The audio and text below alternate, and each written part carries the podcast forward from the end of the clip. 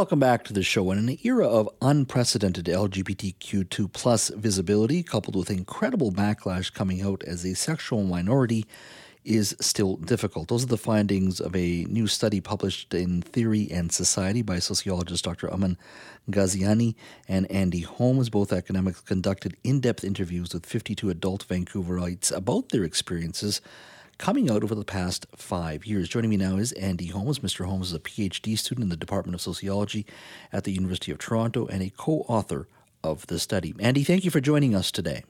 Hi, my pleasure to be here. Uh, this study is very interesting. Uh, when one thinks of coming out, you would assume the you know coming out in the 70s and 80s and even 90s uh, would be a lot more difficult than coming out in 2023. Talk to me a little bit about the complexity uh, of this study and, and sort of what you learned. Yeah, so study, uh, and as you mentioned, you know, coming out in the 19 you know 80s, for instance, uh, was a more challenging time than it uh, is perhaps to come out today. Well, actually, what we're finding right now is we're in this really interesting moment where there's unprecedented levels of social support uh, towards being LGBTQ2+, but also at the same time, a lot of social backlash. Uh, for instance, right now in Canada, there's 1 million people uh, who are age 15 or older. That's about 4% of the population who identifies as LGBTQ2+. So for all of those individuals, they are going to or have had to come out at some point. So what we found was coming out is kind of characterized by what we're calling ambivalence or mixed feelings. Essentially, what we found is coming out uh, is is both a remarkable big deal, but also not really a big deal for some people. And we kind of tried to make sense of that complexity of coming out with a non heterosexual identity in this particular moment right now. So, are people still very much hesitant in coming out then because of as you say, it may not be a big deal, but the broader culture wars and societal uh, pushback uh, in an era of social media, an era of political polarization, uh, may be smaller, but it is incredibly. Um, it can it, it can have a significant impact on an individual.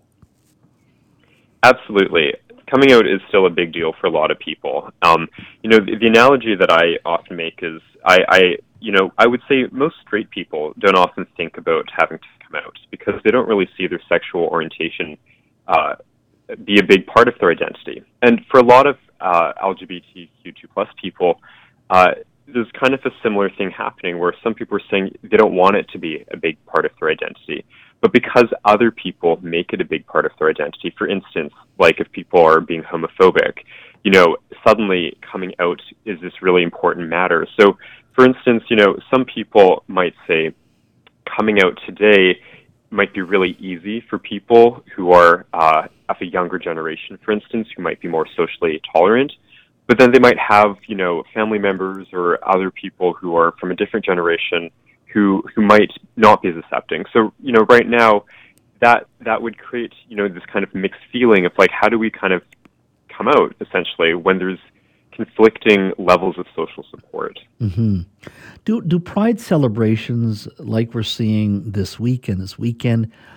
Do they help? Yeah, absolutely. I definitely think pride celebrations do help. Uh, and what we mean by help here is if, if this is meaning, you know, showing social acceptance, showing a sense of community. So, for instance, you know, uh, pride parades uh, like or which are happening in Vancouver soon, uh, will remind people that it is safe to be LGBTQ2 plus. But we also found something a little surprising. Uh, in moments of uh, Pride celebrations, it can also be sometimes uh, challenging for some people to come out. So we actually found that, for instance, uh, some people who are bisexual, who are in relationships that might look straight. So, for instance, a woman who's in a relationship with a man uh, might find it really uncomfortable. So we heard someone we interviewed who said something along the lines of, I've heard people at Pride Parade say, "I don't want straight people here." For instance, mm-hmm. uh, you know, this should be a, uh, you know, you're talking about like culture wars, for instance, like this should be an LGBTQ2 plus space. So our participant said, um, her name was Silky, and she said, "Do I need to wear a shirt that says I'm bisexual on it?" So you know, Pride can be also a moment of, of, of a little bit of uh, tension, you know, about coming out uh, for, for some people, for instance, who are bisexual. What can people do to support individuals wanting to come out today? Yeah, that's a great question.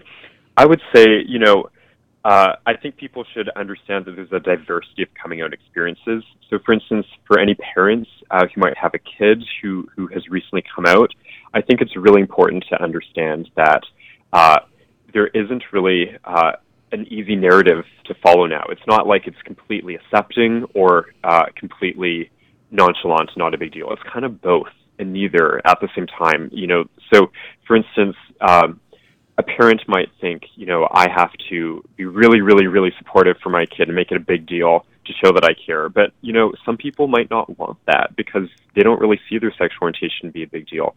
On the other hand, some people, you know, do consider uh, uh, their sexual orientation to be a really uh, important part of their identity. So, uh, coming out might really require a lot of support. So, you know, that's kind of where we're in this really interesting moment of time where, you know, to go back to what I was saying, we're in this kind of unprecedented moment of lots of social acceptance, but also still some backlash. Mm-hmm. Well, it's a fascinating study.